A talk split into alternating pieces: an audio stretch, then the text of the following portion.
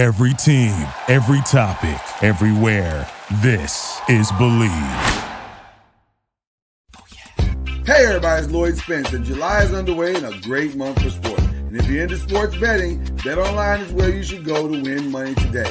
With the NBA Finals ending and Major League Baseball heading into the second half of the season, there's plenty of betting action to get involved in. If you're a football better, there are tons of future and props you can wager on as well. BetOnline has all the latest odds, news, and information for all your online sports betting needs. You gotta see the odds for where Damian Lillard is headed. It's amazing. Check it all out. Visit the website today and use your mobile device to join and receive your 50% welcome bonus on your first deposit. So before the next tip-off, face-off, or pitch, head on over to BetOnline and start playing today.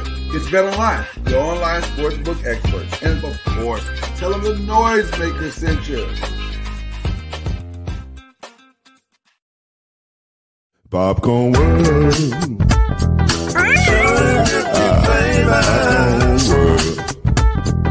Popcorn World.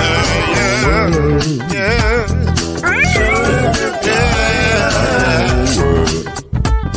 Yeah.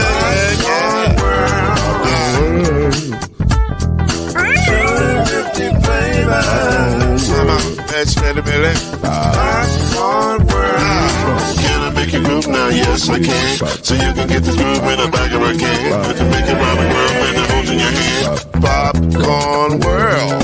250 flavors gonna make you smile. 250 flavors gonna make you smile. 250 flavors gonna make you smile. I said popcorn make you smile. Ah. Popcorn world. Popcorn world. Popcorn world.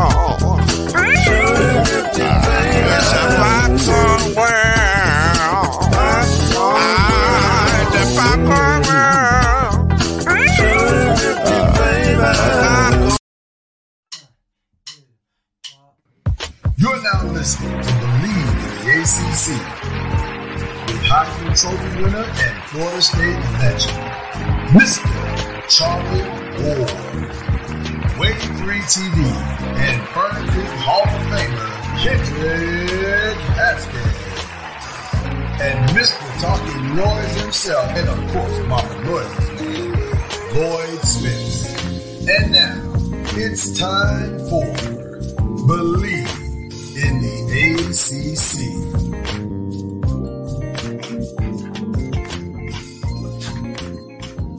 We got another good one for you tonight, and joining us uh, is a very, very special guest. Now, I got to be honest with you. I'm gonna start in complete transparency right off the top. All right. When I saw the uh, the picture that he sent to us, I didn't know who he was. I was like, "Who's this dreaded dude with the beard? I don't know who that is." Because James Coleman, I remember, had a bald head. He was in the club like everybody else. What's up with all his hair, bro? Okay. Um, Yeah, clean this up. I need to hear. I didn't have a bald head. What I had was, um, I actually had a head full of hair. I came to Florida State, and um, and, and Charlie could probably attest to this. Um, how do I say this? Uh, it's tradition, pro, tradition building. It's a difference. Hazing is against your will. Um, I'm not saying I, I was happy to ball, but I will say that I um, did something that I partake in the likes of like Charlie Ward, Deion Sanders, I got you. Corey Simon, a lot of these great men got a bald head um, when they came in, and Coach Bowden had a um, hair policy then, so I didn't have a beard either. So when I got done with college, and I could grow a beard and I could grow my hair, and I wasn't under the um, under a the, the great legendary Bobby Bowden, I was just like, man, I'm going, I'm going wild out. I'm James, listen. listen. This- this- this- here's the real talk. All ball brothers are always gonna be jealous of dudes with hair. That's just how it's going. Yeah, I mean, this is Like I know your run is over now. I'm stuck, and you know, and you looking great, brother. That's why I'm jealous. I I got Charlie, what you taking your hat off for? You still have hair. Yeah, you got you. You notice we we sectioned off the hair section from the non-hair section tonight. How you doing, James? Good to see you, ladies and gentlemen. James Coleman is in the building. glad to have him. A lot of wonderful things that he's got going on. We're gonna get into that here in just a second. But uh first of all, the background is crispy. Tell everybody where you are because uh I wanted to put that in the in the intro, but I was like, I don't know. I think he's still there, but I don't know if he's still there. I know you got a lot of other stuff going on, but Yeah. right now we're still here. You know, radio are those things where you don't you, you have a job until you don't. I could be Yeah. fired. so I mean, I don't know, but I won't be gone for long if I do get fired. They um I'm, I'm I don't want to brag or boast, but I'm not bad at my job. there you go. There you go. There, listen, Yeah, yeah, yeah. Charlie's right. Charlie's right. Go ahead and hit the button. what that was, yeah, that was he's right. We're gonna introduce you and inundate you to the show real quick. Here we go. And that was a humble flex. Oh yeah, when you say you're not bad at your job, that's a flex, bro. that's a full. That that might not even been humble. That was like Right. That was a straight that flex. was Hulk Hogan taking to the sky flex. That was that was John Cena. Can't, you can't see me flex. That was Right. There's another flex going on right now that I'm not going to point out till later. well. We'll we'll close we'll close this segment with that flex because he did he did book James. So we'll we'll get we, we got something special for you, James, in a minute. But what's going on, man? How you feeling, man? Tell us what you got what you got going on in these streets. I'm feeling good. Um, I'll be. I'm young relative to a lot of people. I'll be 37 a week from today. And- Wow.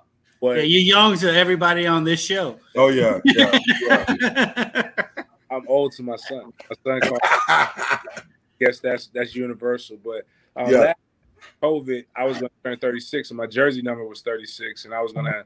I forego went my 35th birthday, which a lot of people do, and I was like, I want to celebrate my jersey number, so we're gonna do 36. We're gonna have a we're gonna have a celebration in Tallahassee here in Jacksonville, and then I was gonna go um, out of the country and just do something really really nice because I don't get a chance to vacation very much. But then with COVID restrictions and travel, um, things of that nature, I um I said, you know what, I can't do. It. I've got this money that I saved up. I really can't do anything for it. I'm blessed. Um, there's a lot of people who are struggling who didn't have work. What's something that I could do? And I'm always trying to look for things to try to put a smile on people's faces, whether it's getting them tickets to a game and giving them what we joke around called a big game experience. I get them on the field. Um, they got a chance. I got a classroom of kids. They got a chance to go meet President Thrasher. Um, meet, you know, give them a chance to see something unique about Florida State that they wouldn't normally get to see. So I said, let's go buy some kids some book bags. So I, I, um, I partnered with a young lady um, that went to my high school, uh, Brittany Christie with Christie Christie's Philanthropy, and she, what she did was she made me look way better than what I was. We ended up giving about, we ended up between, we did in Tallahassee, we gave about 300 book bags, and then she added, um, I think Farm Share was the group we partnered with, so we fed those families too. So they were able to get a book bag stuffed with um with school supplies, and they were able to get um get about a week's worth of groceries. Wow. Did so well um that you know Tallahassee is my hometown as well as where I played, and everybody was like, "You never do anything home." So I was like, "All right, cool. I shut all up. I do something at home." Did so well that Jacksonville was like, "Well, wait a minute, hold up. You need to do something in Jacksonville." So I'm like, "Well, if y'all are y'all gonna help finance it?" People stepped up and they did it, and we had a great opportunity, great job, and I felt so good being philanthropic that I decided like to just make that a part of my life. Um, and we started a foundation. One of my um, one of my my sayings that I have, um, MFTK. So we just changed it from it's not negative, it's more of a tongue in cheek joke what MFTK is, but we changed it to mentors for the kids. And now you know we had we sold about fifteen thousand dollars in apparel over the course of the last year. Wow. The majority of that went toward this book bag drive. I'm gonna put my own money into it. We've had a ton, I think we're about I wanted to give a thousand book bags. I think we're about 140 book bags um, short. Now this book bag is different. It's not just a gym book bag. It's not. It's a book bag with a pop um, image of a minority student, and on the back on the side of the book bag it says "I can do it." So why I saw it, why I like this book bag is my son hates school just like his daddy, but he wanted to go to kindergarten like every other kid wants a Spider-Man book bag. And my, my wife said, No, what we're gonna do is we're gonna give you this book bag. You go, if you don't like it after your first day, we'll bring you back and we'll go get you the Spider-Man book bag. He was one of like three African Americans in his class. He um goes there and all the kids say because the book I on the, it looks just like my son the book bag. all the kids were like, "That's so cool. How did you get yourself on a book bag?"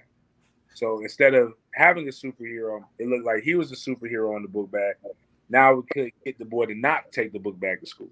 So Oh wow. that was the key to get him to want to go to school. And, and to, to some people, it sounds simple or silly, but you know, I don't know how everybody else was. I have two friends who were Rhodes scholars, but I wasn't.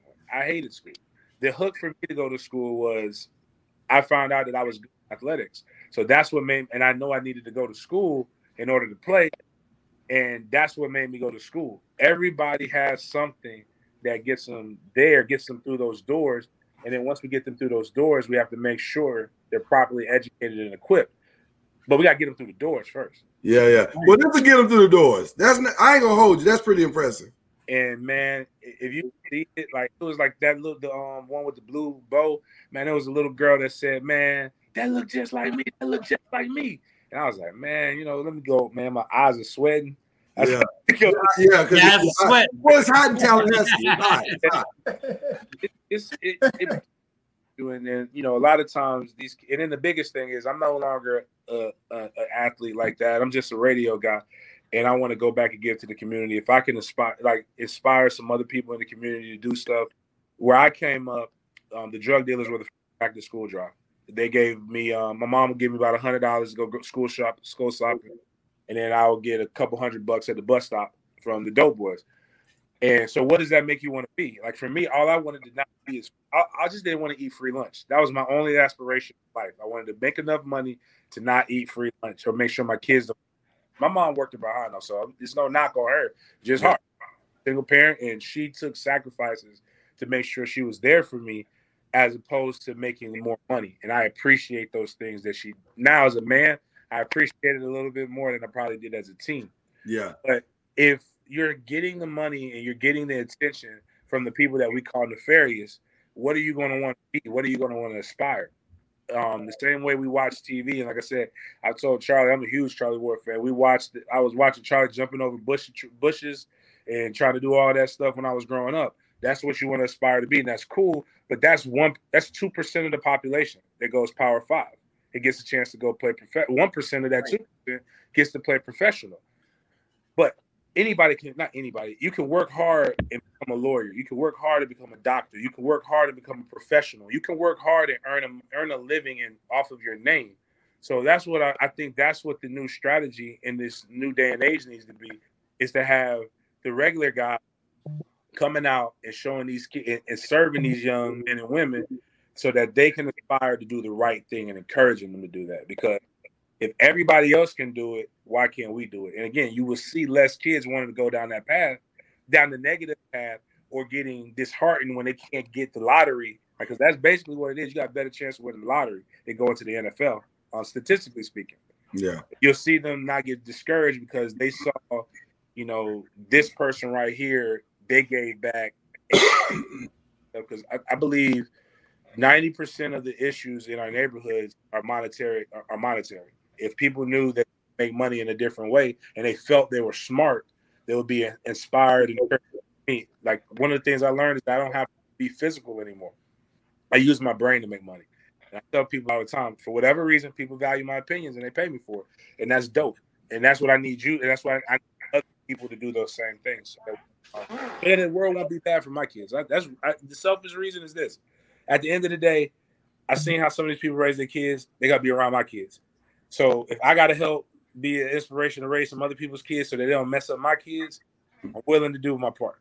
There you go. That's Yo, a great, that's a great way to look at it. because blessings in the backpack is big in this area. I mean, that is a blessing in the backpack right there. Yeah. And so the blessings in the backpack in my area, they they need to be listening to this guy right here. Yeah. Oh man. It's, it's exactly the same thing. Right. There's a lady here, Nikki Kimbleton, that used to run it here in Jacksonville. And when I told her, and Mayor Curry um, here in Jacksonville has been very supportive. Um, politicians on both sides of the aisle, um, community people. We we um you know, I if I would have done 100 full bags on my own, so I, I and that's one thing I always tell people. It's I'm, I'm a fullbacks lead. Like we lead block. I'm not gonna go out here and just have tell people to donate money and I don't put my own skin in the game. So if we would have done 100 book bags, that was it. But I wanted, I felt that if we all do a little bit, a lot of it could be served. So we we put it to where again it's an easy. It's I'm all about marketing and branding. So 36 36 dollars gets a kid one of those book bags. Um, well, those go to the kindergartens through third graders, but it gets a book bag to the kid. It gets his stuff with nine weeks worth of supplies. They get food, um, and we give good food. Like we done gave them a long way. Like my, my food drives here in Jacksonville. It's some it's some top some top of the line stuff, man. Like that's donated. Um, I, I can't believe it. At first, I was I was being, you know, I don't want to take that, but then I saw some T-bone steaks and we had some lamb chops, and I was like, okay, hold on, hold up, man, let's get that from. Let me get. That. Uh, it's not the cardboard pizza we used to get on Fridays. This is like stuff that like really like proud to get. But um, if we're gonna do a football camp, and we're gonna have some guys that I play with, and some of these younger um Seminoles are gonna come out here, and we're gonna we're gonna, gonna have some conversations with them about about being. but we're gonna the young guys that's playing now are coming out. Young guys that's oh, that's awesome. That's good. So, that's good. Also, I grew up on I grew up on FAMU's campus, so before I ever went to an FSU game, I, um, I, I, was I was over there trying to be a drum major in the Marching 100. So we're gonna have some hilarious come over as well, and and again, just showing these guys like serving is, is a dope thing, man. Something that that, that you got to do, and it keeps you relevant. Like so, Google helps. So like when people like when people see you doing stuff and they go and Google your name and they see a couple big games and some touchdowns and you hit you hit a couple people they know about in the league, it uh, it definitely helps your marketability. So, but from a non-selfish standpoint, it's really just trying to get out here and be um and be the man um that again like people knows before me like I don't want to again I'm, I am a fan but like Charlie Charlie's been an amazing influence um, from afar, and I'm um, seeing him and how and how amazingly humble he is. Like I, he probably doesn't mm-hmm. remember. I had to ask him. I was like, "Do you know you're Charlie Ward, man? Like, like, like you're." Charlie Meanwhile, this humble Charlie Ward is sitting in front of a, a library. Yeah. with a with a random palm tree. That's kind of thing right now. So Tyler has yeah back to my regular schedule talking sports. I love it, man. No, listen. Shout out to you, man, and your team that's doing amazing stuff with that. Yes, that's absolutely incredible, man. And I knew, I knew we were gonna hit it off um, two weeks ago when I saw your rant. Um, and I won't go into that now, but just let me let you just just let you know that I know that you had a legendary rant uh, about the mega camp, and I was feeling it, in my whole spirit, and me and my wife cheered you on, and I'll leave it at that. But all of uh, hold on, hold on. And then I talk about nah. I, I, saw the rant as well, and you're you're fussed out now. I'm just curious to know. Uh, I mean, you have a radio show. Uh, are you going to join all the smoke? Ah, Oh, because that was an all the smoke worthy. Yeah. I would love to be on their show. Um, I I have I had more respect, but I still have I have respect for what they built. I had more respect until they talked about Kwame Brown, and when Kwame Brown came bit back, they um they kind of ducked back. So like if you're gonna like if you're gonna ask for smoke, when the smoke comes your way, you know you can't um you can't back down but um but it's definitely i definitely have a kind of a feel with that um out very outspoken um bold. I get that for i get the outspoken part from my mom i get the bold part from my grandmama who's gonna tell you exactly how she feels about you any time of any time of day. And i get the bite from my daddy. So see um, i think that's a southern I think that's a southern thing because my family's the same way. And the first time my wife heard it, it threw her completely off. She's like, why are they so blunt? I was like, what are you talking about? Like that's just Tuesday. What are you talking about? Like you know, we. I don't even think I'm blunt. I, I tell people I, I don't say James. Now what? Now wait a minute, James. First thing on my mind is typically like the fourth or fifth thing on my mind. Like, I, I, don't want to get can't. Like I mean, I, I, don't believe in I don't believe in cancel culture because you can't cancel what if you're good. Like if you ever notice the people that, that you might get delayed. But like when I tell people Rush Limbaugh have like you know he's looking up at us. Right. But Rush Limbaugh. He ain't looking up. No, no, no. He, he ain't looking down. You mean? yeah, yeah, yeah, yeah. phenomenal radio show. Like, oh yeah. It, but his just the way it was structured, the money, the monetary from a just a business standpoint, Brilliant. genius. Yeah. He can't get canceled because he brings money. Like he says whatever he wants, but he knows where his base is. So I think that comes down to a lot of it. But I do know, I also don't want like it, it's really not about. I, it's three, three people that it's three people that I have to really pay attention for. It's my family. Yeah. I, mama knows she how she raised me. I don't want I I don't want to say nothing too off the top that she got a deal, even though she retired now. But I Yeah. don't want too off the top to where her friends got to keep coming to her like that. They give some of the stuff is okay. Um, and only two. I got two title sponsors that are really, really good sponsors. So like, Yeah. they knew who I was before they signed up with me, so they know exactly what they was getting into. Well, but but here's the thing though, and we try to do that on our brand as well. Listen, we there are times where you got to have tough conversations, Mhm. and and and there's no backing down from that conversation. There's no way to dance around it. This is what it is. Let's have have an opinion, and then doesn't mean I agree, doesn't mean I disagree. It's just what you feel, and I think that's okay. And I think if there were more platforms where you could do that, you would have less problems in the world because at least we all understand each other. But all this dancing around and oh, you offended me, man. Listen, if you're that easily offended, your spirit ain't built for this game. I think that's the beauty of the locker room. Um, Yeah, yeah, you have people from all kinds of different cultures that you have to get to learn. Like, mm-hmm. yeah. I hope none of y'all are well. I don't know where you guys are from, but like to me, California people are the weirdest people on the planet. Like, but we had like a bunch of California guys on our team, so you had to get to learn the California guys. You had to get to learn the people from the Northeast, Yeah. West, and even in the South. Miami got Mi- Miami is a completely different animal than North Florida or Central Florida. Oh So- yeah, all these things and you're being molded by men whose whole job is they're getting paid very well to have 17 to 22 year olds like basically perform at an elite level. So they have to talk to you in a manner to get you to straighten up and flower. 17 to 22 year olds that are typically from rough environments. So you have to speak to them in a manner so like for the most part nobody could ever talk to me worse than what billy sexton my position coach talked to me my first two years at Florida State until I started making some plays. Can never talk to me as bad as Mickey Andrews talked to me when I did make a play one time. I was coming off the sideline and he, he yelled at me and um, said some stuff that I probably wasn't ready to hear at 18 years old. Nobody can probably talk to me worse than what George Henshaw had to me when he basically gave me the news and I was no longer with the New Orleans Saints.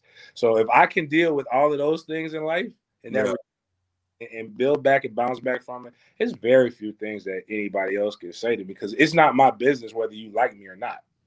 Um, it's like you know I, I got to do what I what I have to do what I feel like is best as a man, um, in the best manner in which I can as I'm, I'm always learning and evolving. But as far as you know, like I'm like really funny story too about my mom and my grandma. I read I messed around and read the message boards um, one time I was a sophomore. I had started the entire year, but they found, I guess they finally found out they thought somebody else started. So they said, you know, this this young fullback, undersized fullback, he ain't no good. He ain't this and blah blah. We're gonna have to abandon the run game. My long story short, my feelings, my little feelings got hurt. Told my mama. My mama said, uh, "Baby, they talked about Jesus. What makes you think they're not gonna talk about you?" So I said, "All right, that ain't okay. That still ain't what I wanted to. What I wanted to hear. Whatever. I'm gonna call my grandmama. My grandma. I'm a baby. I'm I'm the only grand. I'm the first only grandson. First child. She gonna lift me up." And I said, Grandmama, I was reading and they told me this, blah, blah, blah. And she said, Who told your dumb A to read? They didn't bring, they didn't bring hit people, hit people.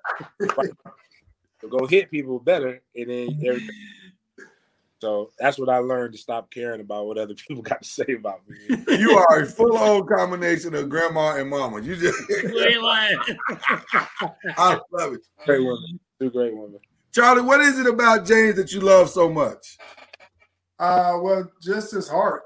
Um, as you've heard, you know, I'm, I'm sitting here thinking about, man, how can I, how can I do things better? Uh, you know, when it comes to that respect, but um, you know, he is who he is, and that's the one thing. Uh, you know, I was just joking with him about all the smoke, but I mean, that's who he is. That's what he does. But his heart for people, um, and his he, when he says something, people uh, respect him for it because they know it's coming from a good place and it's it's deep down, you know, that's what it is. And you don't have to understand. I mean, you don't have to think what he's thinking because he'll share with what he's thinking. Yeah. And I can appreciate that. Um, but more importantly, just the heart behind the things that he, he does uh, plays a big part in why he's having such you know an impact on the community. And um, I know being a, a figure on the radio um, and in the community, uh, you have a big voice and it carries a lot of weight. And um, and I and like I've shared before, to whom much is given, much is required. And so God's giving this opportunity to uh, make an impact, and we have to, you know, do our part. Uh, we can't be, do, we can't do everything, but we can do what we can uh, with what we, the time, the resources that God's provided us with. So that's just, you know, if I had to say anything, it's just his heart behind what he does uh, is is tremendous. Uh, James, I know you got to go, but I wanted to give you an opportunity to plug the event this weekend that's going down. This is going to be epic. So please tell the people what you got, brother. Um, we're doing my second annual book bag drive and food distribution and a football camp. So at Bond Elementary School in Tallahassee, Florida. Um, all you got to do is go to jamescolemangivesback.com. Please register. Like, don't show, just show up, just register. We got to account for I talk a lot of trash and people come at me, so I got to make sure that the accounting's right. Please. Um, if you're interested in um in, the, in a donation, there's a PayPal link, or if you go to jamescolemangiveback.com, you can see the Venmo, um, um, Cash App, and other things.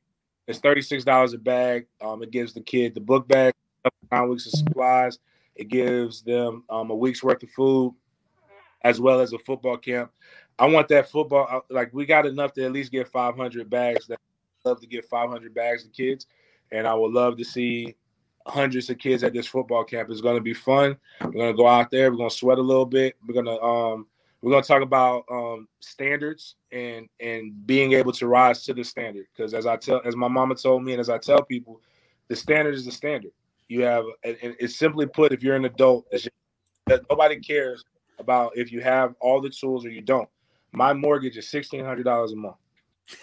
If quarantine or no, they, the bank wanted sixteen hundred dollars. Yes, sir. If I couldn't make it, they would lower the expectations, but the expectations were, were set in order to get me back to the standard. And I think that's where a lot of young men and women, adults uh, feel they're being judged unfairly, but no, you're not. You're being judged to what the standard is, and Right. over everything. Pat says right here. That's my little saying. Um, it's not going anywhere. Um, if you live a life with the standard being over everything, you're going to be successful um, in your own way. So, um, hopefully, we go out there, we inspire the next generation of um, people want to do more, and, and I keep getting the energy and keep getting the support. We're going to keep doing this thing for a very long time. Awesome, awesome. Hey man, when you get some time, will you promise to come back and hang out with us and really we get into some deep ACC stuff and just talk crazy and just have some fun when you get some Close to the football season. Yeah, Yeah. I think we actually taking a week off here in a couple in, in, in a couple weeks anyway, man. But like I always tell people, it ain't nothing but if I if I get asked, I'll come. Man. I love I love chopping it up and talking sports, man. It's just one of those. It's a unifier. It's um it's polarized. It's one of the few things. Um, sports and cigars are two of the few things that are left in the world that will make you talk to somebody. And I Yeah, yeah. all just sat there and we had something that that you know some commonality and we sat there and we just talked a lot of the issues that we all have with each other would go away James James Coleman is one of us. Facts. James Coleman. Facts. He's one of us. That's all I that's the best compliment I can give you, brother. You one of us. I appreciate it Have Appreciate you, man. Thank you for coming on. And uh, because Charlie came and got you, or you got him, however it worked out, this is what we always like to give Charlie for his efforts. And that was a Charlie Ward. Humble flex. Uh, see how they do, James. That's- Are we are we wrong? I just I just invited the man. Is that what we do? We, we invite people and we get flexed stuff. No, we do. The fact that Charlie takes the humble flex so personal is so funny. All right, Dave. Appreciate you, man. Have a great one, brother. All right, man. Bye. All right. Hilarious. Oh, I love James, man. I knew I was gonna like James uh, right off top. I Oh yeah, he's he's a real one. He is a real one. He's a real dude. Yeah, he, he's going to share his thoughts. right. But that's but that's good though. You That's want people got. that are not afraid to just tell it. And we live in such a let me tell you something. PC is hard work. That's, that's how why you don't see are. comedy. I mean, PC is why you don't see comedies anymore. You don't see stand up comedies. You don't see comedy TV shows. You don't see comedy anymore because everybody's so sensitive. Oh, to it's have somebody about to come on and just keep it real. I mean, that's that's a, it's a beautiful thing. yeah. Uh, I got some news for y'all. Some breaking news actually. Uh oh. That's interesting. That ties into the conversation we've been having the last couple of weeks. Oh. The M Den, which is Michigan's retail arm, University of Michigan's retail arm, will now be selling their Jordan brand jerseys with the names on the back. Yeah, the, the player struck up a deal. How about that, Charlie Ward? Charlie Ward, number seventeen. I love it. No more ambiguity. We know who number 17 is now. They got the name on the back, and and the other thing is they got to win games. Well, that's the other part. They, they do have to win some games. But we, we we need number seventeen in the garnet and gold getting a check. I'm all for it. I'm all for it too because Charlie, you already won games. You don't have to win games. You already won the game. you won plenty of games. yes, I'll need to strike up that deal for sure. I want to see a number 17 in that purple and white at TCU. no, no. That- Is Hope wearing 17 at TCU? I don't know. No, You're not gonna wear it? She's retired. Oh no, she may. She may. Uh, she may put it on for her club or intramurals. She may have uh, number seventeen or twenty-one. That's the number that she normally rocks. One of the two. nice. I mean, you know, just a little daddy, daddy respect kind of stuff. You know how it is. Oh, she does. I'm sure I, we all have one. Like we normally do. I love it. I love it. If we have to pay her royalties though, if we get get our shirts. Y'all pay, y'all paying her royalties anyway, so it Yeah, it's kind of an allowance. y'all, y'all already paying their royalties. Um, um, since we're still in our summertime shows, I do want to uh, bring another non-ACC question to the table. I have a couple of non-ACC questions now, actually. Uh, one in particular is the way that the SEC announced today that there will be no more um, rescheduling of games. If your team can't field a team because of COVID issues, Okay. you just forfeited your game. Okay. Hold up. Don't get me started. You know, you know, you know my thoughts and Charlie ideas. I, I brought the question here to get you started. So I asked this question. Why is that still an issue? Uh, because of the variant.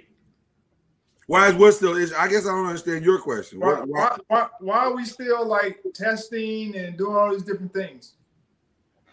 Uh, because COVID hasn't gone anywhere, and we're in, and and, and there's a variant, and several variants now. yeah, I mean, because it hasn't gone anywhere, and so probably should still be tested. We're not I out, of, understand what we're Charlie. out of the woods yet, just because we acting like it. Oh, I understand what Charlie's trying to say. So, so, so let me share this with you. Go ahead. All right. This is this year. What about next year? Because the variant is probably going to get stronger at some point. I mean, it's just going to keep going down the road. So, are we going to continue to live in this bubble, so to speak, all the rest of the years? Because as we know, COVID's not going nowhere. Right.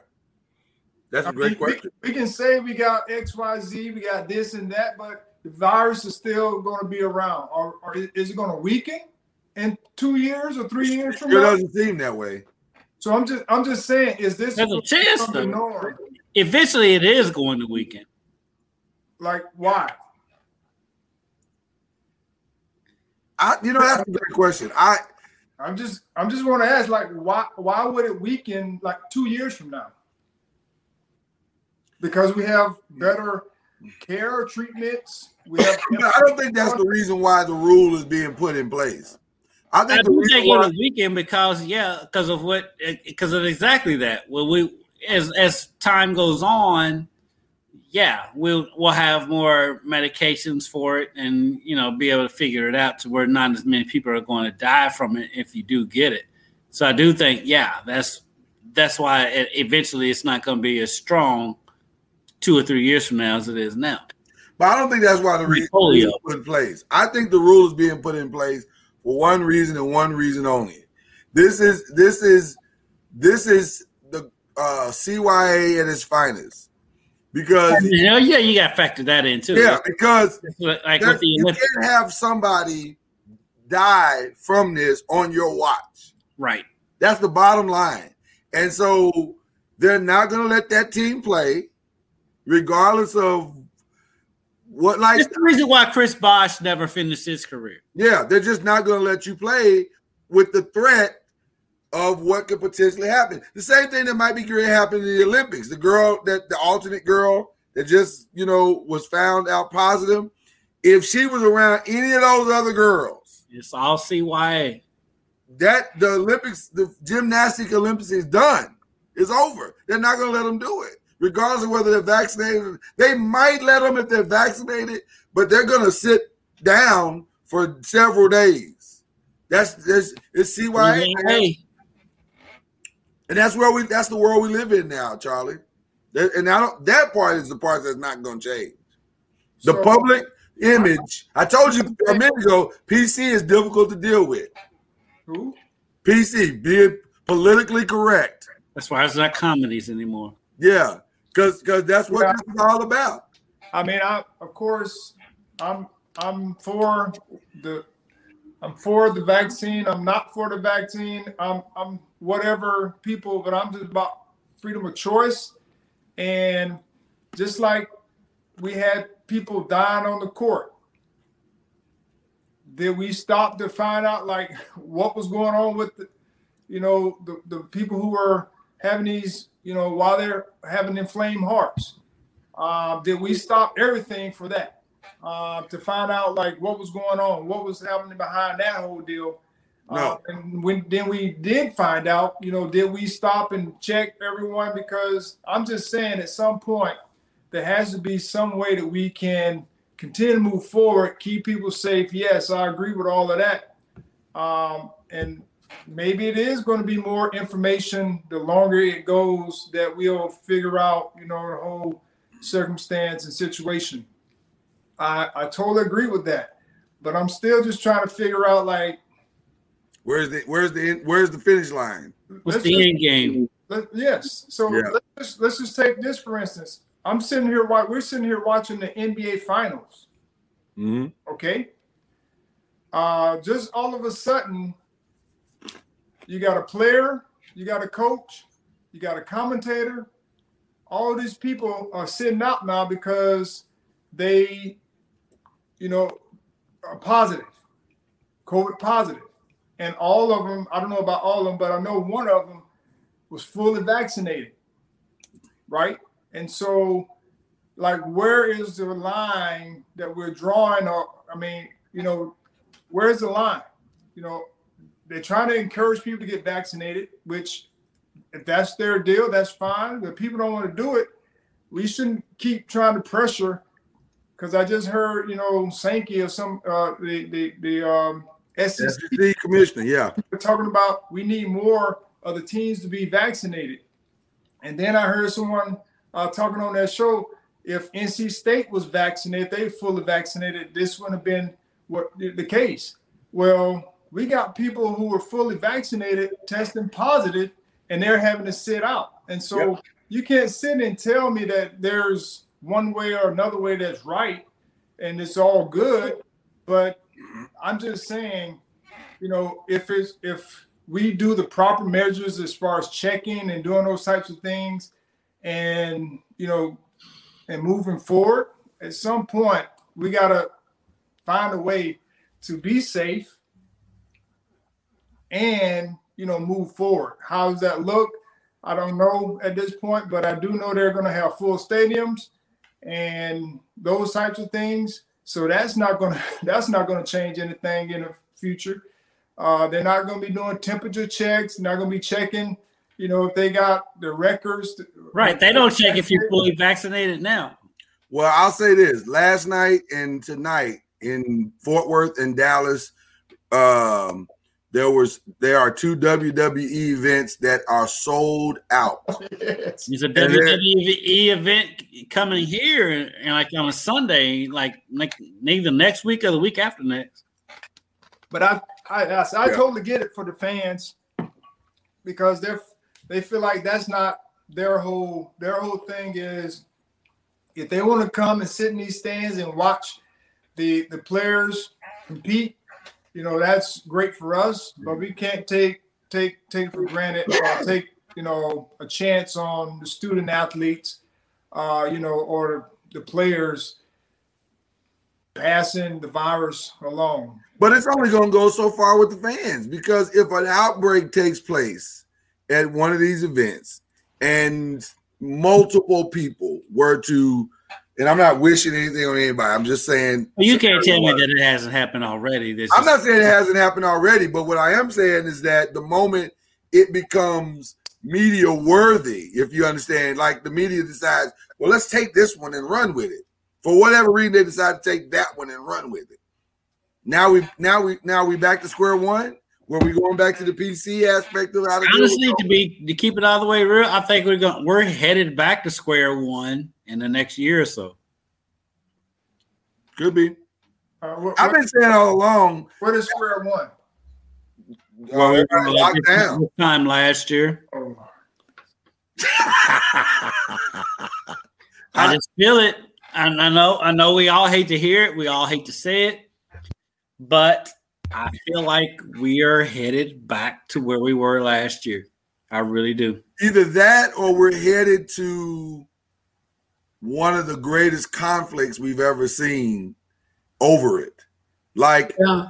trying to put the cat. Well, well, I, think it's the same- I, I- I think it's the same thing. yeah, yeah. Headed back to where we were last year, and at the same time, it's going to be the biggest conflict. Yeah, because people gonna be like, I ain't going back to that. I'm not doing it. You ain't fine. I'm, it's Because be we already got, we already got, we already got um stuff coming down in in the state of Kentucky. I know. I'm I'm pretty sure that what we got today in Kentucky is far different from the weirdos in Florida and Texas because y'all live in weird states. So just to be honest, and so we're already getting that, and so it's whatever we got as far as because they're saying hmm. even if you're fully if you're fully vaccinated that you should probably wear a mask and mask you know situations basically saying if if you're going to a game you should probably wear a mask yeah. where we're already we're that we're at that in july before games even start in kentucky Mm. and so I already know if we're at that in Kentucky, we're we're not far off from the weirdos in your two states that it's coming in y'all states. See, what I say, I don't know. I I, I- I I- but like at the same time, I'm like, are you gonna, if we're being weird in Kentucky, if we're doing that in Kentucky where we're moderately weird, Kentucky and Florida and Texas. Y'all live in weird states. I know. our governor, our governor, Y'all, your governor is beyond weird. Our- our- Your governor should. I'm. I'm. Let me stop. No, yeah, we'll, we'll stop right there. But the, but the reality is, Governor Santos is very similar to James Comer. he doesn't care about what people think. right. So is Governor Abbott. He does not care what you think. Yeah. He's gonna put exactly. He on. They only care about what one person thinks, and that person is no longer president. And I'm stop. You believe it? Yeah. yeah we leave it there. I, so, Well, I- and this I- went a different direction than I had You planned. don't care about what y'all think. Oh no, No, no. I governor don't care about that person either. Yeah, he does. No, mm. he jumped off that ship. This, is, this, listen, this went away I wasn't expecting, so we'll we'll you know I, I'll What pivot. about them Cowboys? I'm definitely not pivoting to that. Although I will be watching Hard Knocks for sure. You know what? I'm a Cowboys fan. I might watch the first episode and then be. No, I'm watching all of them. I love a good train wreck. I love a good train wreck. I, you know what? This will be the third time. If I watch beyond the second or third episode, that would be the most episodes I've watched, even with the Cowboys on there. And I'm a huge Cowboys fan. I get bored with Hard Knocks. Well, it's the same thing every year. Right. Hard Knocks, you know, they I don't care who it is. And even as a Cowboys fan, I get bored with it. I don't watch it religiously like oh, a lot of people do. Well, they put on Hard Knocks like it's a different plot every year. It's not. It's the same plot every year because Right. Yes, right. it. Basically, at the end of the day, you just watching people get cut. Yeah, right. The stars are gonna be stars. They're gonna do whatever they do. The coach is gonna have his issues and be frustrated, but then he's gonna be the whole sell of the show is watching people get cut. watching people get cut. That's what it all comes down to. And I don't want to watch that. Why was there not? Uh, now, what I would have watched was a Hard Knock Knicks back in the day. Charlie's Knicks. I I would would thoroughly enjoyed that. Yeah, I, that's what that I think that's what HBO is slipping on. Watching the Knicks, you can watch the Knicks every year. I would have loved to have seen Charlie's Knicks on Hard Knocks. What is Charlie Ward thinking when he's sitting next to the Knicks? Pat Riley wouldn't let the media in. right. Right, Like, they're low Hard Knocks, right? so, so hard knocks. That would have been totally off. off the. I would have enjoyed that though. I think Charlie. I would. I would. I would have watched. I would love watching Charlie battle through the point guard battles to beat out certain point guards or whatever, whoever it was, to watch Charlie's come up. Is there a Turk for for the Knicks? Like, is there somebody that comes along during the uh, off season and goes to the new guys who are trying to try out for the team and says, "Uh, just bring your playbook and come." come. Um, I don't know. Um, uh, never, He wouldn't know. He never had to deal with that. Like, you don't know, do you, Charlie? uh, Yeah. So how did you just? So how did you, you just looked up? I, yeah, I'm gonna hit him with it in just a second. how, how did you? Uh, I am definitely gonna hit him with it for sure. Uh, how did you know when the guy like did the guy just he was just gone? I mean, you know, you, you sit there and you're 18, potentially 18 guys on the team. Right. So you kind of know everyone. And I had a couple of buddies that came through a few times and uh, where he came he came through a couple training camps and through half a season one year and um, but I mean he he didn't make it a few years but uh, a great Christian Christian guy. Uh, but most times you, you they tell you I mean like the guys will tell you um, or you hear it that they're they're no longer there So it's not this big production like uh, Right. I would imagine you all know that e- even without the production. With I mean, because I'm sure the play football players know at the same time too. You all know Yeah, but with football it's a little different because the because you the got roster's so big. But with the roster's so basketball, you guys, you got it.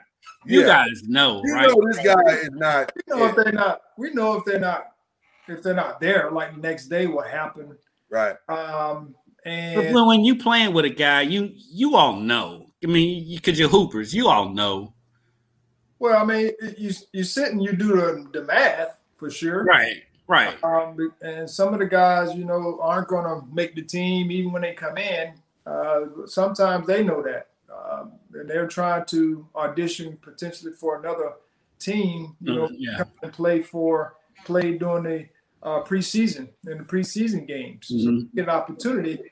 Uh, but and even sometimes some of those guys who don't make it uh, in the preseason, they may get cut, but they may get called back if there's an injury or something because they, they can fill a spot uh, that they may have, you know, that's been left due to injury. And so that's something that's happened as well. But in this day and age, uh, you know, you have the G League two-way contract and, and all those things now, um, where guys can come in and they can also, if they like them enough, they can go to the G League and and, and play, uh, you know, until they get get get ready for them or whatever. So, but yes, some of the guys did. I mean, most of the guys did go and see the coach, um, the head coach, and they kind of got the, you know, their piece, their last words of encouragement before they got shown the door. Yeah. Um, but uh, you know, I, I, think I think every player gets that uh, that that get an opportunity to go. Um, I was just blessed not to be that guy. um, I mean, I've been told that you're not ready yet. Um, you know, my second year, I had a new coach, and I had to suck it up and sit there and sulk and complain behind closed doors and everybody that want to listen. Uh, but you know, those things do happen. Uh, yeah. That part did um, suck. I didn't like being, being told that you're not ready yet. And I'm like, I've been working, you know, for a very long time, very long, mm-hmm. a year, year and some change, a year and a summer. And you tell me that I'm not ready to compete for the backup role, then I mean, you know, just the competitor to me was like, uh, that's not fair. It's not accurate. But I had to put my head down and keep working. Did you look at him and say, you know, I have a Heisman Trophy, right?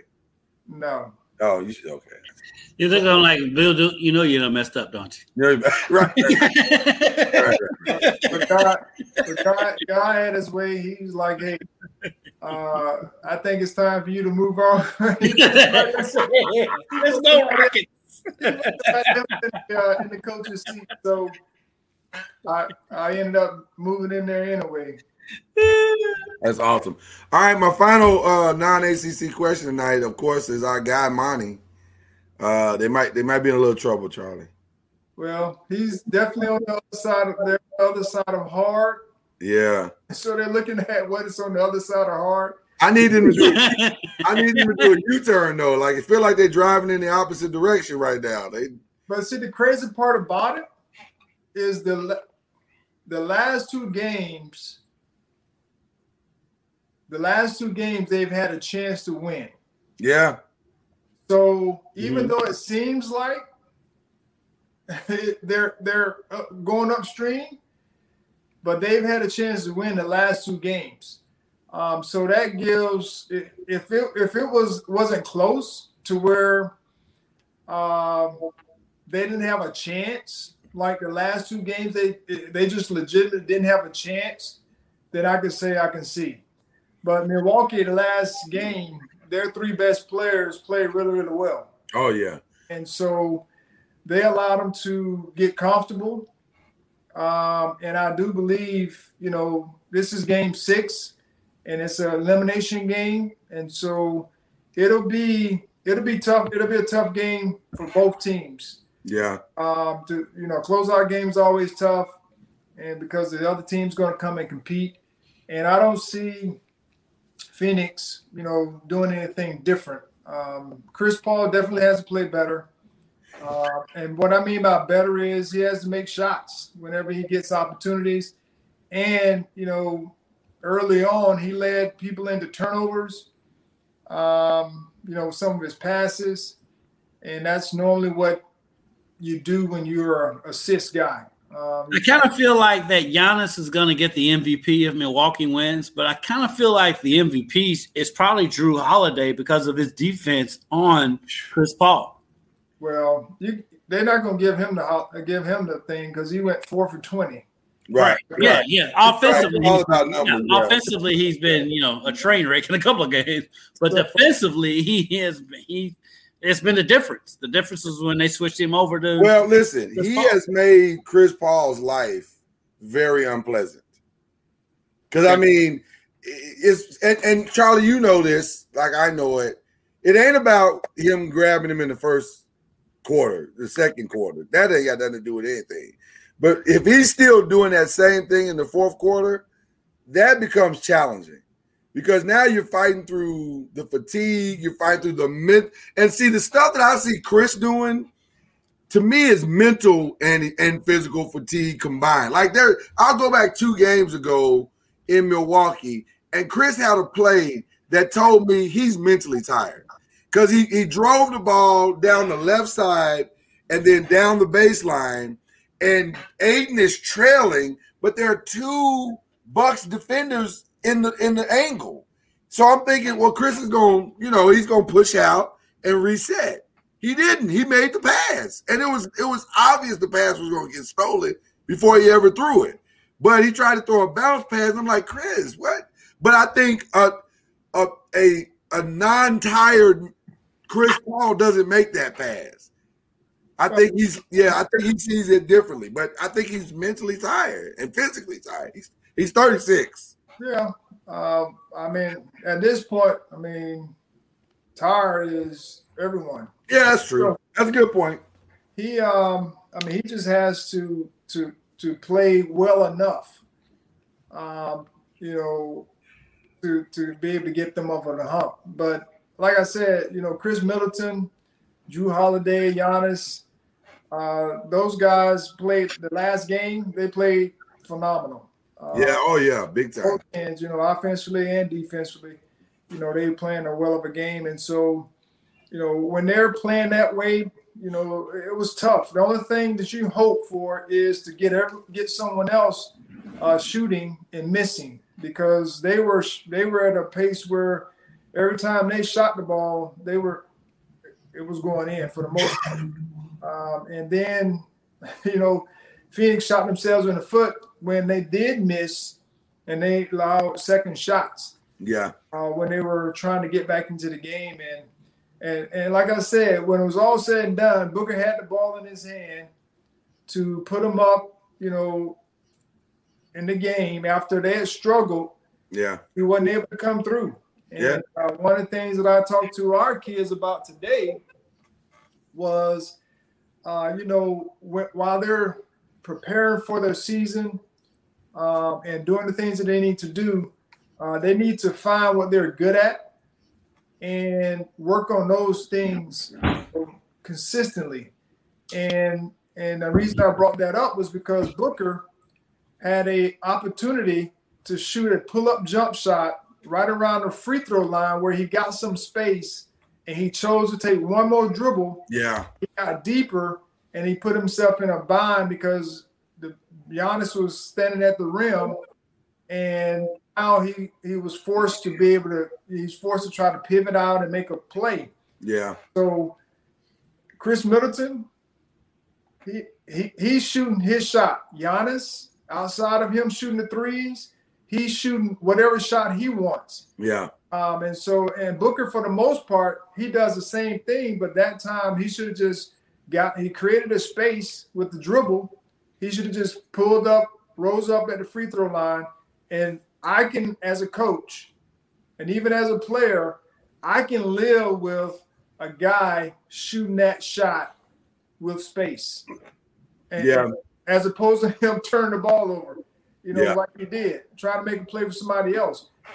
And so I just think that's uh, something when we start talking about, you know, the series, they won, you know, three games, I think it's two games in a row, three games in a row. Three. Yeah. Three, That's three straight, Yeah. So, three straight. Yeah. Yeah. Because they were down 2-0. Yeah, that's right. you know, really the only game that was out of touch for Phoenix was game three. It was game three. Yeah. Booker that uh, that was Booker that uh, you know he he just didn't play well. So game six can go either way. You know, the Oh, ball yeah. bounced this way or that way. And even though, like I said, the three guys, that three headed monster played really, really well, the game was still right there for Phoenix to to take. So I just think it should be a good game. But the other thing you got to look at is will Milwaukee push early on to keep their foot on the gas, or will they kind of ease into the game to see how not really how hard they're going to have to play, but if Phoenix is going to play with a great pace, you know, are, are Milwaukee going to be able to match that early on And then if late, if Milwaukee is, you know, up, say a few buckets, are is Phoenix going to find a way to keep grinding and pushing the pace Like to, they did, you know, yeah. to, to make it to make it a game at the end um, is the question. Because when you're facing elimination, if you're down late and you, it says like a six point game and you're trying to fight your way over that hump, you know, are you going to be able to make the necessary plays on offense and defense? Yeah, it gets tight. Or are you going to just give in and say, man, I don't know if we can do it? Yeah, it gets tight. It gets tight in, in in those situations. I think if you're Milwaukee, you got to jump on them early and quick and often, and just keep pushing, pushing, pushing to the finish line because you're right there. At the same time, if you're Phoenix, you know that when the game's going to start, they're pro- they're going to come out motivated. Milwaukee's going to come out motivated. They're going to have the crowd. The building's gonna gotta be weather crazy. storm. Yeah, And, and you know, with you know, in college basketball, you know, you weather it for the first TV timeout. right.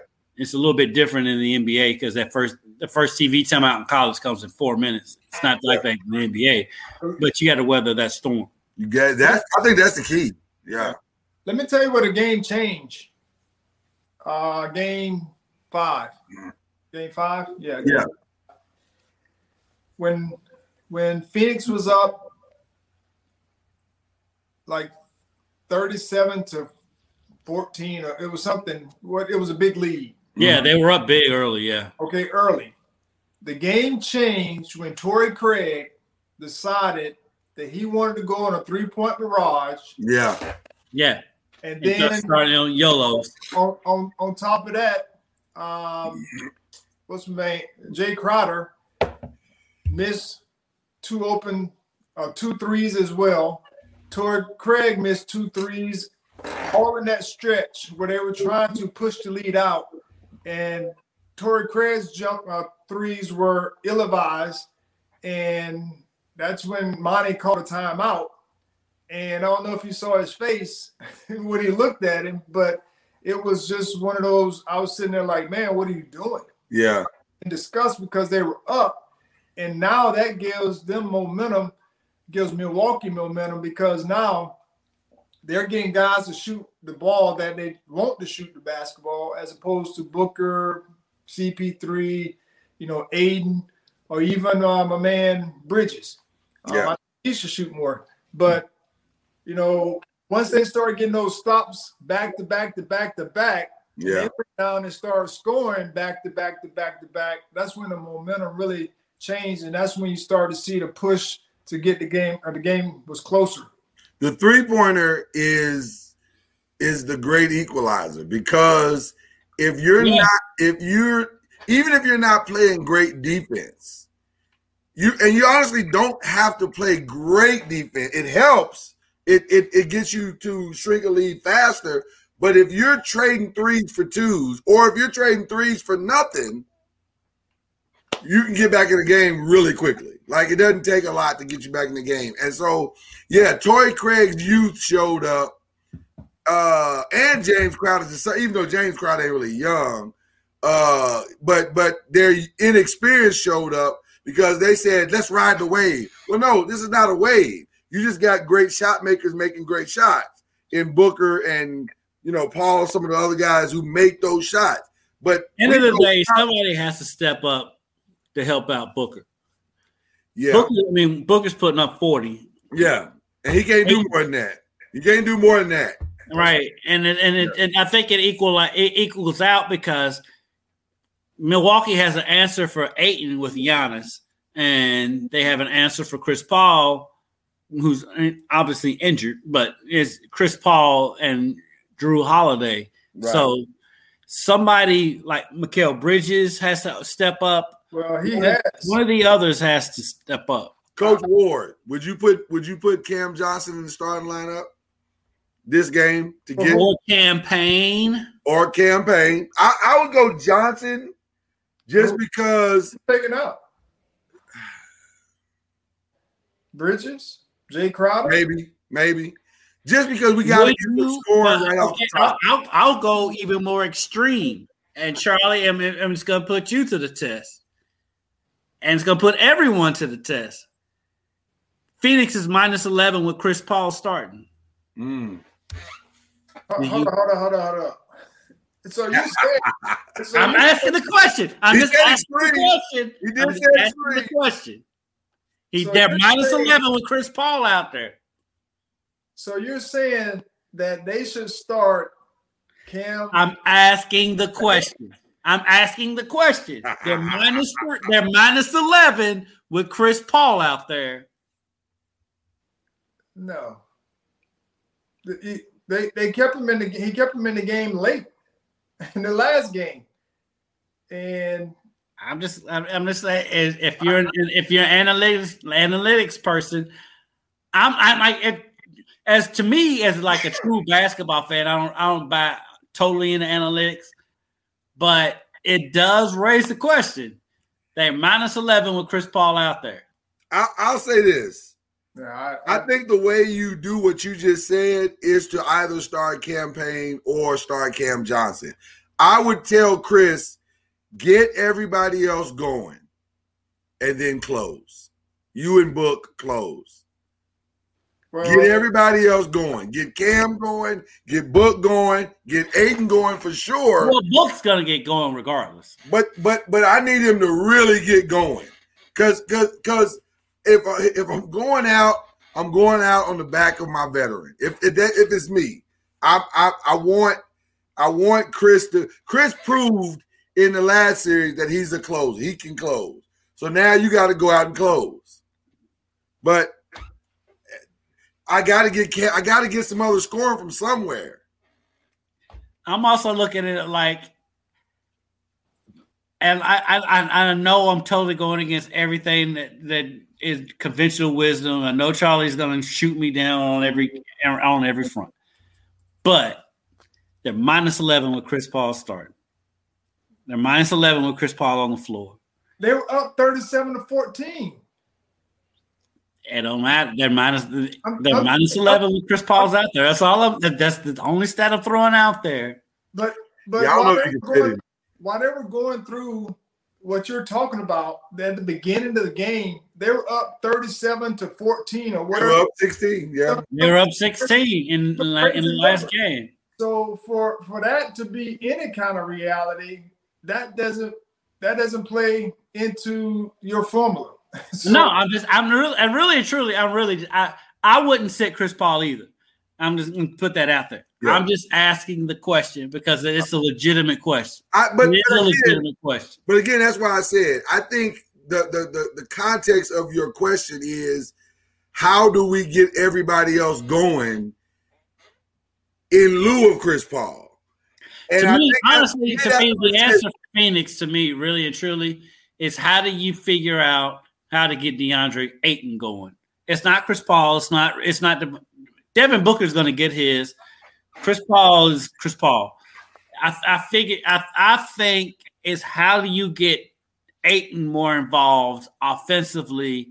Because the thing is, he is dealing with probably the defensive, the best defensive player in the league in Giannis, and then he also has to guard Giannis on the other end. But that's why How I do you said, get how do you get Ayton going? I think that's the difference in the series is how do you get Ayton going? but that's why I said what I said. Because if Chris gets everybody else going, now you can't double anybody because everybody's hot. Everybody's where they need to be. Even if it's a close game, if everybody's hitting their shots, I, do Part of me feels like Ayton getting going really ain't got nothing to do with Chris Paul. Yeah, it, it's it has had something to do with Chris Paul all season. But once they put Jrue Holiday on Chris Paul, and Chris Paul's compromised because I feel like Chris Paul is more injured than we know. Yeah, I don't know. Coach Ward, Do you, do you go to Devin? How do you go to Devin Booker to be more of a playmaker? no.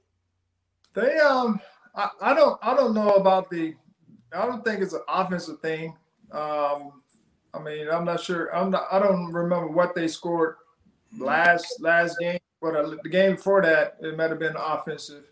You know, not getting you know being efficient outside of you know Booker um, was basically efficient. Um, had like 40 or something to carry him. He's had forty in back to back games. Yeah, and which you know he's going to need to do that, but he's going to need to have. I, I agree with Ayton. Uh, you know, working to try to get you know get him going. You know, with some um, post ups and whatever those post ups look in d- duck-ins. I think he did did a very good job of that. Um, and so I just I, I don't and like I said, they just have to find a way because they're starting to find Chris Paul in in the uh, uh, on the defensive end and working that mismatch to get him involved. You know, Khris Middleton, Jrue Holiday, and I thought he did a good job for the most part in you know guarding those guys. Uh, but I think you're starting to see uh, them not allowing guys to play one on one, and they'll be ready to, Yeah. you know, play one on one in the post, like with Chris Paul. So you'll start to probably see more double teams and rotating out of that, you know, especially if it's late uh, in the clock, uh, just to get the ball out of their hands, and then, you know, for them to force them to shoot a different different shot than they they normally want. So you'll probably see a lot of uh, different wrinkles uh, from what they've been doing because, like I said, this is an elimination game, and Yeah, you got to open up open up the playbook now. Everything everything's on the table. Yeah. Yeah. Everything's on the table. So should be a good one tomorrow night. We either gonna crown a champion or head to a game seven, and and uh Charlie's buddy Monty. We'll see what he does. yeah, Now, I feel like I owe you a, a, a humble flex for something, but I don't remember what it was for. No, no, no, no, there's a humble flex out there that we didn't. And just go I ahead. feel like I feel like it was a humble flex that we owed Just you. go ahead and just do it. Oh, for the cutting thing. We ne- I never had to deal with that. That's what it was. And that was a Charlie Ward humble flex. What? For the, for the for the cutting thing, when we were talking about the hard knocks. Right? When you said you you never had to deal with that. That's what you said, Charlie. It was listen, you were right. You never had to deal with it. I did have to deal with it when that man told me you're no longer here. That is true. You're getting old.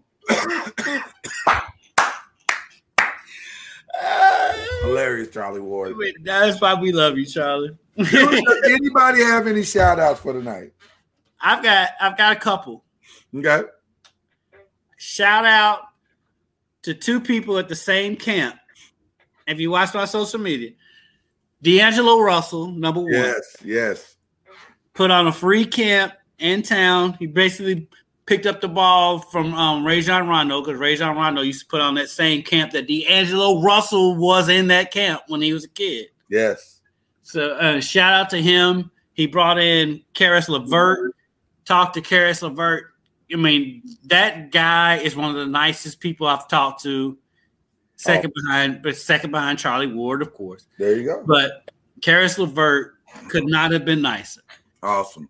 And then Karl-Anthony Towns was in town, and that dude, he acted like he remembered me when he was at Kentucky. I don't, I don't, not 100 percent sure that he did, but he acted like he did. So shout out to him. There you go. So that's your boy. Yeah. No, I wouldn't say that, but But he remembers you though, right? I don't really believe he did. I but he he- said he did. I think he said he did. And that was a humble flex. Anybody can get it on this show. And then shout out, and get then it. another shout out, another shout out to another NBA player who's underrated. If you're not an NBA fan, you don't know his name, but he's a Louisville kid. I've covered him since he was at Ballard. That's another humble flex. Kelan sure. Martin. Kelan Martin. Yeah. That's a kid who's always had something to prove. This kid was probably he was one of the best players in the state when he was at Ballard. Never won it, won many awards. He went to Butler. Was a great player at Butler. He's he's bounced around the NBA. He's at the Pacers right now, and he was at he was at that camp, and he's been fantastic. Wow. Another and an, and my other shout out, my last shout out, Okay. my last shout out to my guy going into the eighth grade, Cole Eatland. It's a name you're gonna know. He's in the he's going into the eighth grade this year. Had a three point contest against former U of L sharpshooter Ryan McMahon. D'Angelo introduced Cole. Remember, he's going into the eighth grade. Yeah. D'Angelo introduces this kid as the best shooter in the city, having a three point contest against Ryan McMahon. Who can stroke it? Cole comes out, misses first four shots, made 20 straight threes. Wow. Wow. 20 straight in front of a gym full of people. Made 20 straight threes. Wow. Shout out to he lost. Ryan McMahon ended up making 21 total to win the win to win the three point contest. But Cole This seventh One- to put on the show. Going into going in, he will be Right, an eighth grader. eighth grader put on the show. Be going into an eighth grade, hit 20 straight threes from the top of the key. That's in, impressive. ru- uh, uh, in front of a gym full of people. Wow. That is impressive. I feel like that's a humble flex, but not directed towards you. It's gonna be a humble flex. You know what I'm saying? Like that's a flex. I'm gonna it like this. I think I I that kid came on my radar when he was seven years old. That kid is gonna be a humble flex down the road. For sure. So we'll save it. We'll save it we'll save it. We'll save He's it. gonna be a humble Sure. flex down the road for sure. because I went to high school with his daddy, and so that's gonna be a humble flex down the Yeah, road. yeah. That kid is a baller. That's that's impressive. That's very impressive. Cole Eatland, eighth grader. Wow. Uh Charlie, you got any uh the- Charlie Ward, the FSU supporter? Do you have any uh yes, I do. um, It's good to see Charlie back in the Garnet and Gold today. yeah, that, that TCU was throwing me off. That TCU with that Grant Hill picture was different. Oh, that's right. We'll, we'll get you in a minute. Let's let's let him finish this party. But for sure, I forgot about that. You're right. there's there's this young young man who transferred from Notre Dame to Florida State. His Ah, uh, Dillan Gibbons, and a shout out to him for using his name, image, and likeness to raise thirty thousand dollars or so on uh, whatever one of those fundraiser platforms, GoFundMe, I think it was mhm. poor young man who uh, I think has a disability uh, in South Bend that befriended him while he was there, and he wants to come to. He wants to bring him and his family down to the game uh, for the Notre Dame Florida State game. I think it's in September fourth or fifth or sixth, one of those days. Um, and so he went on uh, GoFundMe, put a GoFundMe page out uh, to be able to uh, get some funds for this young man to attend the game. You know, he'll take him, get all the star treatment and all those types of things. And uh, just a great shout out for Dillan Gibbons. He's new That's to. Florida State. And I don't know if he'll be starting or not, but Doesn't even matter. his heart behind uh, using his name, image, likeness to help someone else, you know, I'm for that. That's awesome. That is really and, and- and you know what? And, and piggybacking off what Charlie said, and going back on my guy Cole, going into the eighth grade, this kid he he has a, he has a thing with socks. It's weird, but he loves socks. So he's raising. He's been doing it since he's been in middle school. He raises money. His fundraiser is to get socks and gloves and stuff like that for homeless people. He has a big love for homeless people. So one of his fundraisers is to get socks and stuff like that from homeless people because that's that's the thing he's into. that's awesome. That is really awesome. Hey, Wow. he's going going into the eighth grade, and the kid already thinks like that. Yeah, he's gonna have everybody in the country after him. And, and Uh, John, I feel like you got another one. No. Oh, that's it? Yeah. Boy, did I read that room wrong?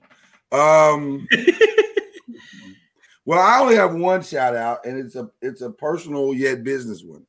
Shout out to my beautiful wife, Mama Noise, the queen of the House of Noise. Uh, and also Alan Brown and Lorica Killebrew, who have now started something that we started as a company called Fitness Noise.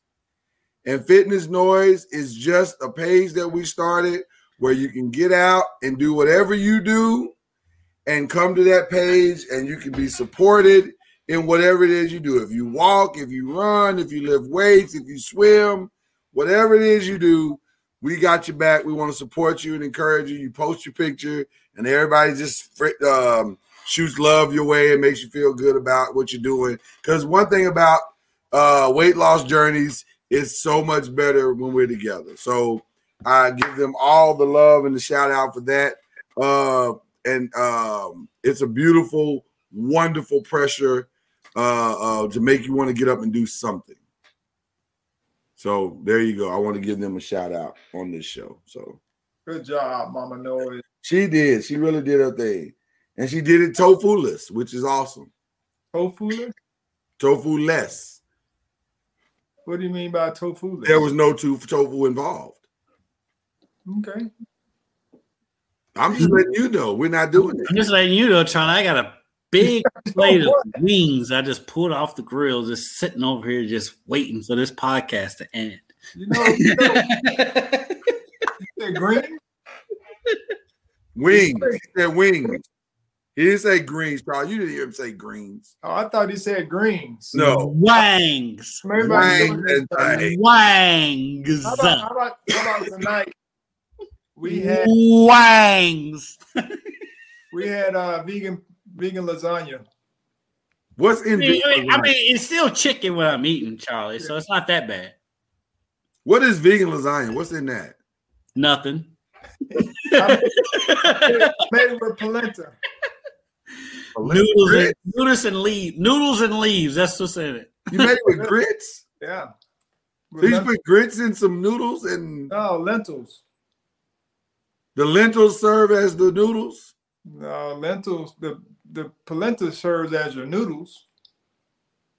It sounds confusing. It was very good. Well, you know, we'll agree to disagree. Cheese. I There's some cheese in there.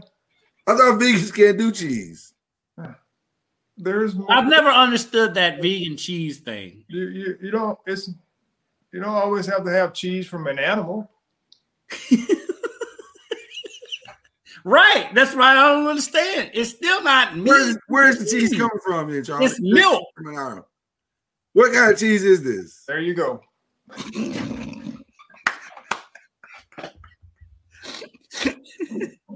Because we're how do you make how do you make cheese animal cheese from animals?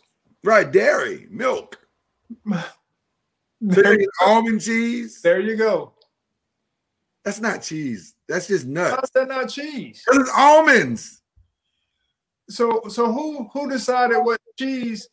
Uh, who, who who made the decision that only animal made cheese? The people who made cheeseburgers. The people who are vegan over cheese. it's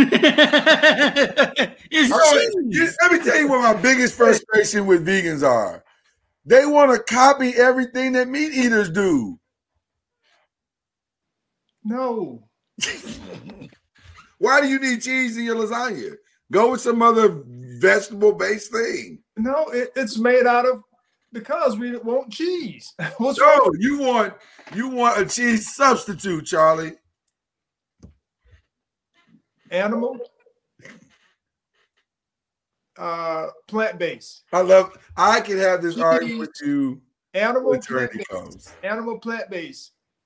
Still what? Cheese. It's, it's cheese. It's not meat. It's cheese. You know what? Different. It's still cheese. We can't invite. Right. y'all- Why is can't- there a difference between vegan cheese and cheese? It's still cheese. We can't invite you guys to the, to the post game show. Between the two. One is the post game show is going to be lit. I can already tell. So, yeah, we've kept y'all long enough. Enjoy your Monday. We'll see you next Monday for another show. We're not done with this argument. Uh, this Bleav in the ACC. That's our Heisman Trophy cheese eating Charlie Ward. a vegan cheese. Vegan cheese eating Charlie Ward. That's our wing eating. That's our wing eating Hall of Famer Kendrick Haskins, and I am full on cheese and meat. Lloyd Smith. Oh, that looks delicious. That looks delicious. You I just put no out an issue- amazing no looking issue- wing. No issue with you eating chicken wings. None. Well, you have an vegan issue. wings, and Hey, it's like there's have no an such thing as vegan cheese. You have an issue with me with eating these chili dogs with real cheese. We love you, Sean. Bleav the ACC. We'll see y'all next week. You've been listening to Bleav in the ACC with Charlie Ward, Lloyd Spence, and Kendrick Haskins. Please like, follow, subscribe, and share from the Noisemakers page on Facebook and on YouTube. And you can also listen to us on Spotify, Apple Music, iTunes, and wherever podcasts can be heard. And join us next time on Bleav Thank you for listening to Bleav. You can show support to your host by subscribing to the show and giving us a five star rating on your preferred platform. Check us out at Bleav.com and search for B L E A V on YouTube.